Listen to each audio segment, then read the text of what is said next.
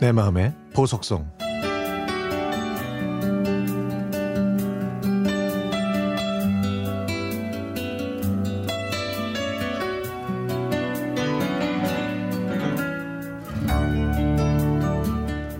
남편과 함께 안양 중앙시장에 갔는데 주차하기가 복잡해서 시장 주위를 한 바퀴 돌다가 제가 다녔던 고등학교를 보게 됐습니다. 그래서 저는 남편한테 차를 갓길에 잠깐만 세워달라고 했죠. 지난 35년이 넘도록 저는 모교에 올 기회가 한 번도 없었습니다.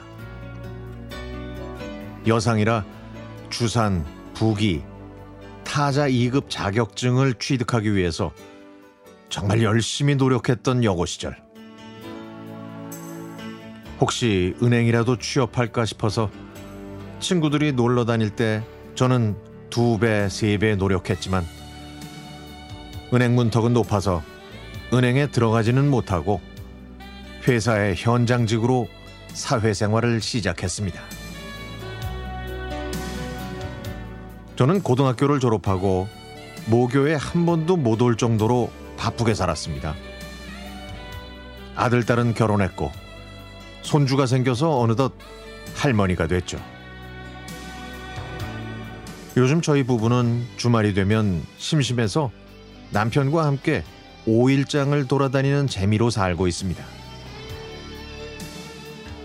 학교에는 새 건물이 들어서서 많이 변했지만 나무들은 그대로였죠.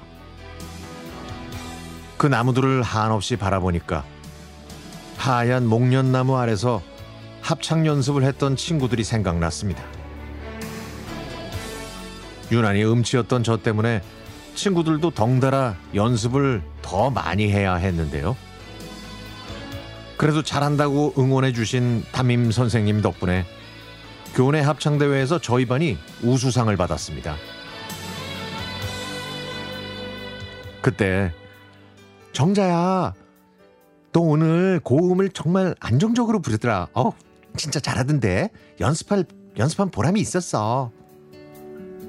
하면서 하이파이브를 했던 친구들이 보고 싶어졌죠. 운동회 때는 요란하게 분장해서 아프리카 민속춤을 췄고 피구 대표로 뽑혀서 저희 반이 우승하는데 혁혁한 공을 세워서 친구들한테 인기가 많았던 기억도 되살아났습니다. 또 학창 시절 때는 대회가 많았는데요. 저는 욕심이 많아서 글짓기 대회, 사생 대회는 물론 웅변 대회까지 모두 나갔지만 뚜렷한 두각을 나타내지는 못했습니다. 친구 따라 강남 간다고 무엇이든지 그저 열심히 쫓아하기만 했던 것 같아요.